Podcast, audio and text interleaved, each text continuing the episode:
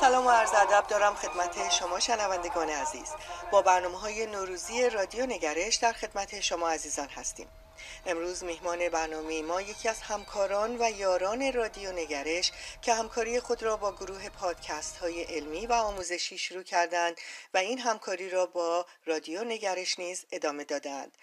استاد گرامی آقای مهندس هرموز موغاری هستند که استاد دانشگاه‌های آمریکا، مدیریت برنامه ریزی و تغییر و تحول فردی، گروهی و سازمان‌ها و نویسنده مقالات علمی متعدد و کتاب معروف یک سیب در روز می باشند. آقای مهندس، درود بر شما و فرارسیدن بهار و سال نو را به شما تبریک عرض می کنم. درود بر شما و شادباش‌های نوروزی پیشاپیش. ممنون از وقتی که در اختیار این برنامه گذاشتید. آقای مهندس، بهار بهانه‌ای است تا در کنار این تحول و تغییر عظیم طبیعت، ما نیز همنوا با این تغییرات زیبای طبیعت به سمت بهتر کردن خود و هدف‌های جدید قدم برداریم. حافظ می‌فرماید بیا تا گل برافشانیم و می در ساغر اندازیم، فلک را سقف بشکافیم و طرحی نو در اندازیم. امروز میخوایم ببینیم که چگونه تغییرات خوب و مفید در خودمون ایجاد بکنیم و با نگاهی به کارنامه سال گذشته با برنامه ریزی و هدفمندی صحیح کیفیت زندگی خودمون رو بهتر بکنیم.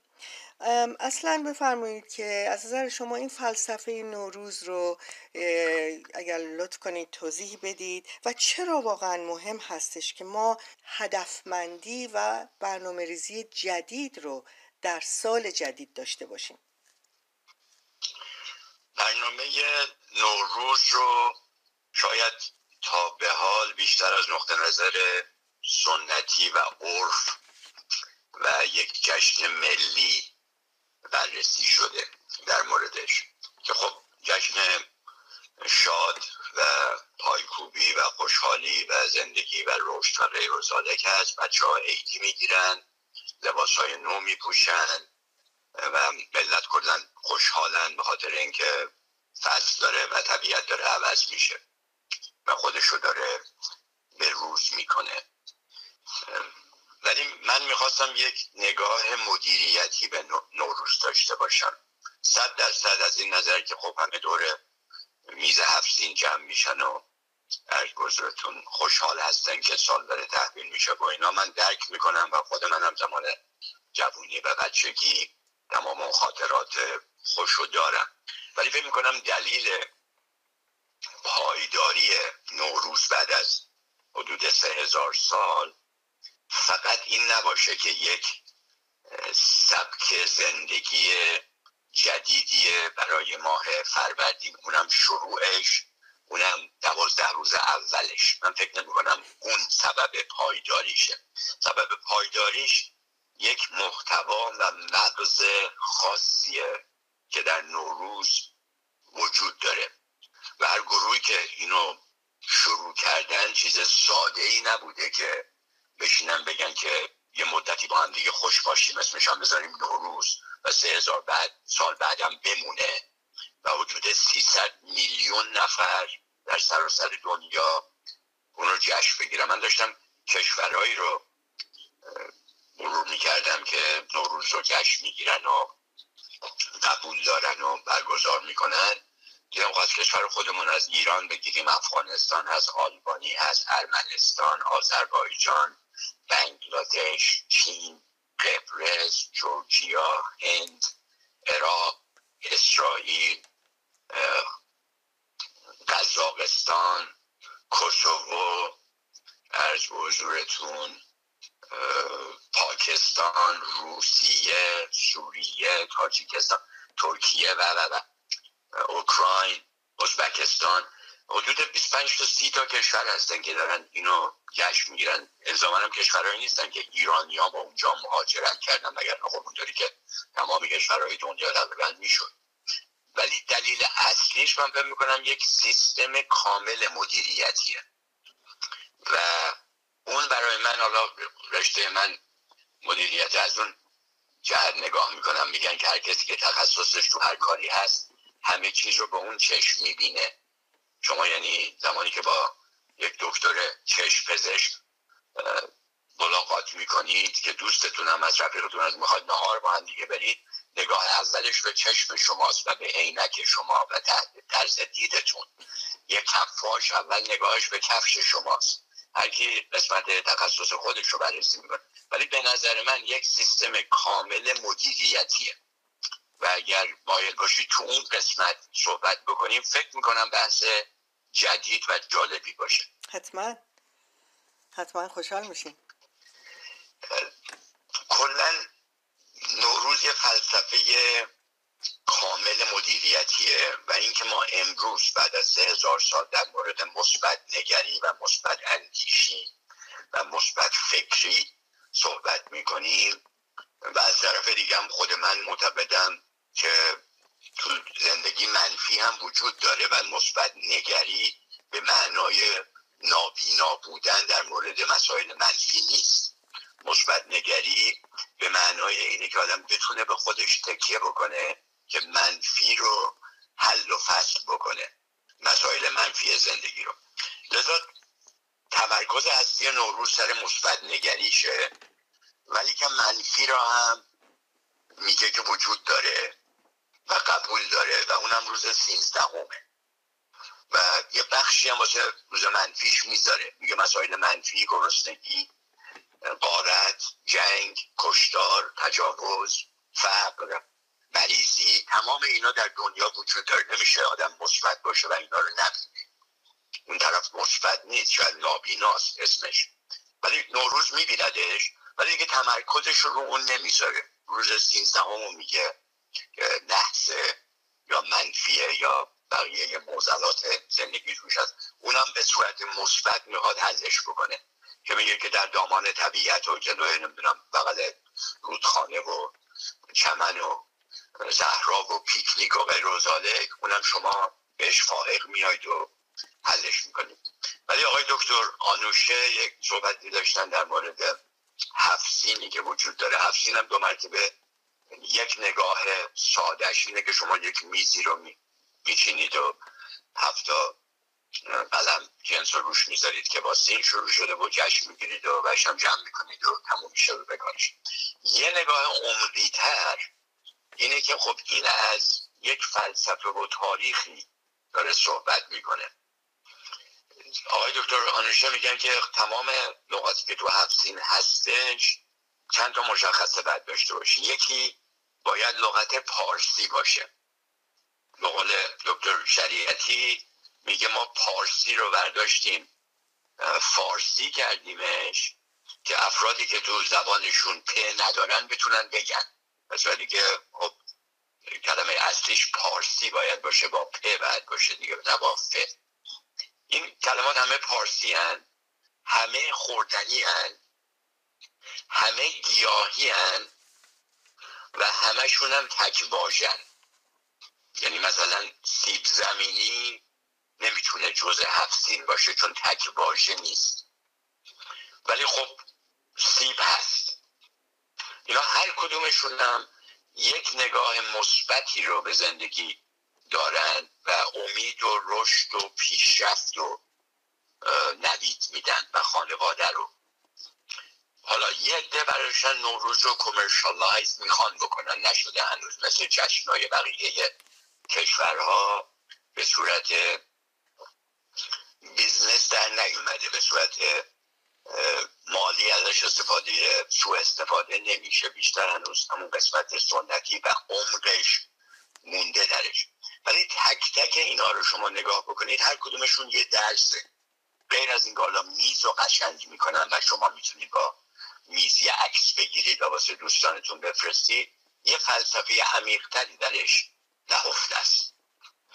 تفصیلی که در اصل نوروز به پارسی و تکواژگی و خوردنی بودن و گیاهی بودن معروفه، اینا هستن. و شما نگاه کنید تک تک اینا رو میشه چندین چپتر در موردش نوشت و 100% شخصی یا اشخاصی که نوروز رو شروع کردن یه فلسفه بسیار عمیقی داشتن، از یک چیز سطحی فراتر بوده.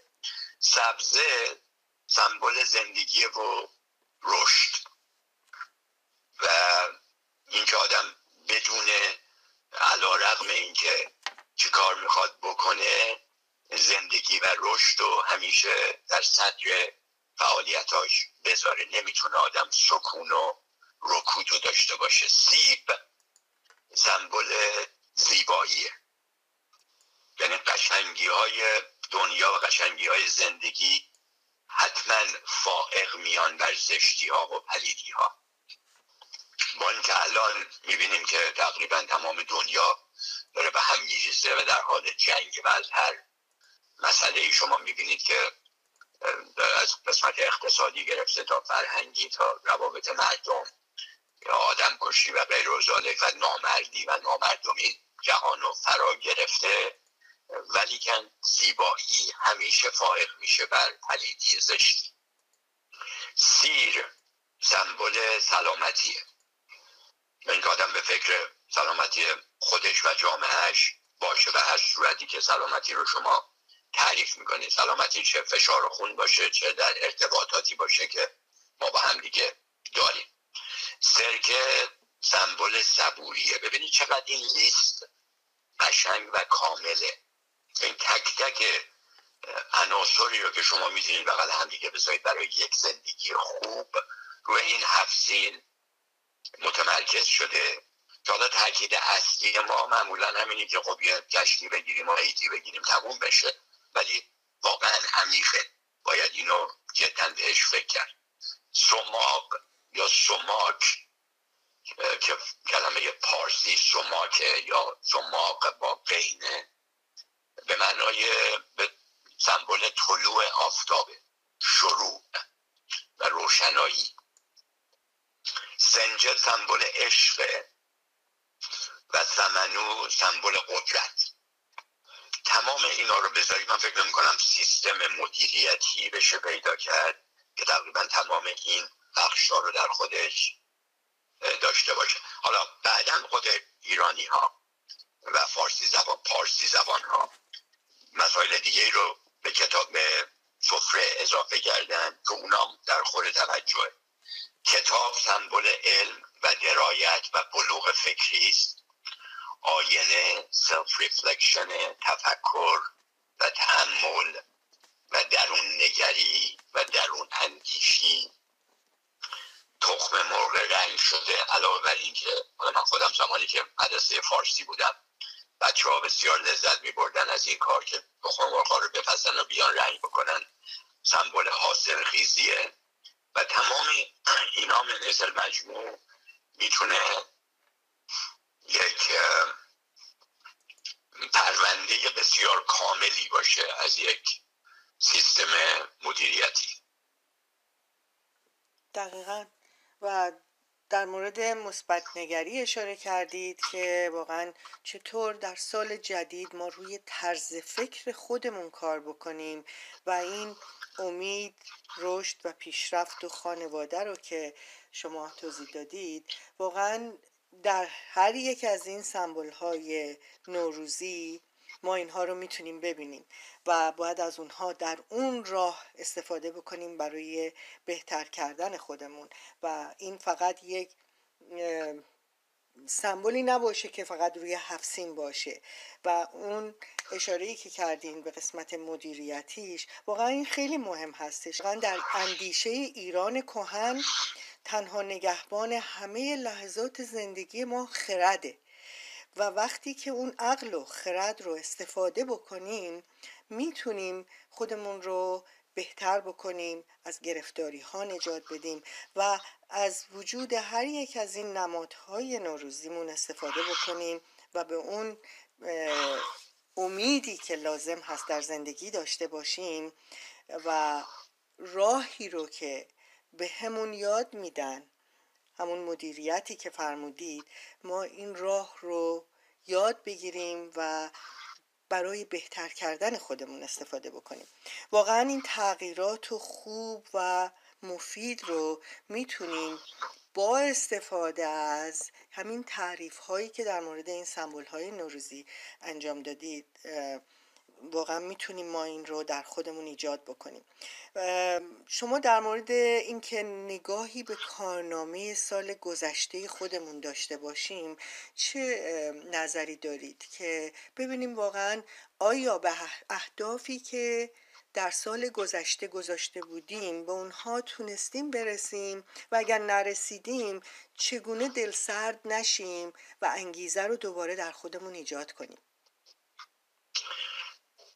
در مورد مرور سال گذشته من در قسمت نوروز چیزی پیدا نکردم، ولی چیزهایی رو پیدا کردم که بعدها به سفره هفتم اضافه شده و میتونه معنا و محتوای خاصی داشته باشه. مثلا سکه رو اضافه میکنن که البته سکه جزء هفتم نیست به خاطر اینکه یک خوراکی نیست و قوم از زمین در نیامده، گیاهی نیست و سوماً پارسی نیست اصلا لغتش، ولی که سمبل ثروته. یعنی شما از نقطه نظر مالی و ثروتی میتونید یه نگاهی داشته باشید به زندگی خودتون و ببینید که تو اون قسمت فاینانشال و قسمت مالی به چه جور دارید عمل میکنید. شمع نه سیم داره، نه پارسی هست، نه تک واژه خوردنی هست و سمبل روشنگری و روشنفکریه. اینا رو هم اضافه میکنن به سفره و سفره رو 100% قشنگتر و وزینتر میکنه. ساعت روی سفره هفتین اهمیت زمان و عمر رو مطرح میکنه که یک سال گذشت، آیا در کارنامه ما میتونیم شاخص هایی پیدا بکنیم که بهشون ببالیم یا یک سال درگیر روزمرگی بودیم. و واسه همین هم است که زمان تحویل سال هر ساعتی که باشه، 2 بعد از ظهر باشه یا 3 بعد از نصف شب، تمام خانواده پا میشدن و لباس نو میپوشیدن و دور سفره جمع میشدن، سفره هفتم و جشن میگرفتن و همدیگر رو میبوسیدن و شاد باش میگفتن.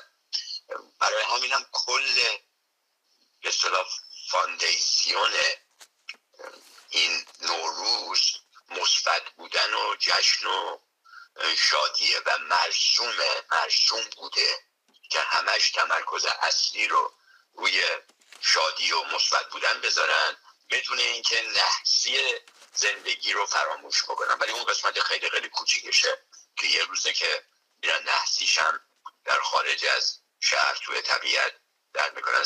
من فکر میکنم آخر هر سالی یک نگرشی لازمه به زندگی آدم. حالا این قسمتش دیگه مال فرهنگ پارسی نیست، این قسمتشو من از ژاپن قرض میگیرم و ژاپنی‌ها یه فلسفه‌ای دارن به نام هانسی به معنای اینه که دروسی که ما یاد گرفتیم، درسی که آموختیم و هر سال قاعدتاً اقلاً سالی یک بار، ولی من فکر می‌کنم سالی یک بار بسیار کم باشه و حتی ناقص باشه. یعنی شما اگه 11 ماه 12 ماه بخواید صبر کنید که ببینید چیکار کردید، خیلی ممکنه که آدم ضرر بکنه. شاید بعد از هر پروژه، بعد از هر فصلی، بعد از هر ماهی ما این هانسی رو بعد انجام بدیم و هانسی هم به این صورتی که 2 تا سوال شما از خودتون میپرسید. یکی از سوال‌ها اینه که what did we do right، چه کارهایی رو ما درست انجام دادیم. و سوال دوم که سوال خیلی خوبیه اینه که what would we do differently، چه کاری رو ما دفعه آینده متفاوتاً انجام میدیم، چه تفاوت‌های قائل میشیم. هیچ وقت نمیپرسیم چه کارهایی رو غلط انجام دادیم، چون معمولا وقتی شما به اون صورت سوال میکنید مجبورید که عذر و بهانه بیارید که خودتون رو تبرئه بکنید. زمانی که میگید من چه اشتباهی کردم مجبوری تمام تقصیرها رو بندازید گردن دیگران، چون خود آدم که نمیخواد قبول بکنه اشتباه کرد. ولی چه کار میتونستم بکنم به جای این، چگونه میتوانستم متفاوتا عمل بکنم، سوال دومه. مثلا اینو برمیداریم مینویسیم به تمام کارهایی که درست انجام دادیم و کارهایی که متفاوت انجام میدیم. دفعه آینده بر اساس اون یه برنامه‌ریزی جدیدی داریم که در برنامه‌های رادیو نگرش و بقیه کارهایی که با شما انجام دادم گفتیم که مثلا ماه اول سال برای انضباط شخصی، سلف دیسپلین، ماه دوم برای گل ستینگ و هدف گذاری و اینم یه نگرش دیگه‌ای هم که به نوروز میشه کرد. من بعضی وقتا میبینم که نوروز رو میذارن در مقام رقابت با بقیه فلسفه های اندیشه‌ای و کار درستی نیست. من فکر میکنم که شما همونطور که میتونید از دکارت یاد بگیرید، از ابوعلی سینا میتونید یاد بگیرید، اینا الزاما نباید مناظره گذاشت برای این دو نفر، این دو تا شخصیت رو ببینیم کدومشون میدنن. ما من حیث المجموع جماعتی هستیم که از اینکه ببینیم دو نفر دیگه با هم دیگه دارن مناظره میکنن لذت میبریم. ولی به نظر من نوروز اندیشه بسیار ناب و کامل مدیریتی داره برای زندگی. بقیه افکارم که توی جامعه ما هست، هم از که از کدوم دانشمند اومده باشه و از کدوم ملیت اومده باشه، جای خودشون رو دارن. اینا الزاما نباید با هم دیگه سنجیده بشن و بگیم که این بهتره یا اونه. کی الان که وقت نوروزه و شادباش های بهاری، من میتونم بگم که این یک پکیج بسیار بسیار کاملیه که پیشینیان ما وقت گذاشتن سر این. فقط یه جشنی نبوده که بیان با هم دیگه شاد باشیم، وقت گذاشتن، فلسفه گذاشتن، مغز داره، محتوا داره و میتونه ساعتها برای بحث‌های مدیریتی جا باز کنه برای خودش. و انشالله که بشه در این مورد بیشتر کار کرد و قسمت سطحی شاد بودن و تخم مرغ رنگ کردن و فلان اینا همش مهمه، به خاطر اینکه ما رو به اون عمق میرسونه. یه میگن سبز گذاشتن یا گندم سبز کردن یا سفره هفت چیدن مهم نیست. به نظر من اگر اینو شما ازش بگیرید عمقم از بین میره. این مسائل به اصطلاح سطحی در ذهن بعضی‌ها سبب میشه که ما به عمق دسترسی پیدا کنیم. اگه اینم از بین بره دیگه دلیلی نمیمونه که ما در مورد عمقش فکر بکنیم یا صحبت بکنیم. دقیقاً. باز هم ممنون از شما. پس با نگرشی مثبت روی طرز فکر خودمون کار بکنیم، از سمبول‌های نوروزی امید، رشد، پیشرفت و اهمیت به خانواده رو یاد بگیریم و روی بهتر شدن و واقعاً آگاهی پیدا کردن خودمون در مورد مسائل مختلف کار بکنیم. باز هم ممنونم از شما از وقتی که در این برنامه گذاشتید. واقعا براتون در سال جدید بهترین آرزوها رو دارم. باز هم ممنون از همکاری که با گروه پادکست های علمی و آموزشی و رادیو نگرش میکنید و با بهترین آرزوها. اگر پیام نوروزی دارید در خدمت هستید. بله، نوروز 1401 رو تبریک میگم خدمت شما و همه شنوندگان رادیو نگرش. آرزوی سلامت، موفقیت و خدمت دارم برای همه. سلامت و موفقیت رو همه ما حس میکنیم، خدمت رو باید کسب بکنیم و بتونیم برای جمع خودمون، جامعه خودمون، جامعه جهانی مثمر ثمر باشیم. نوروزتون فرخنده باد. همچنین به شما، به امید روزهای بهتر و موفقیت‌های بیشتر. روز روزگار به شما خوش.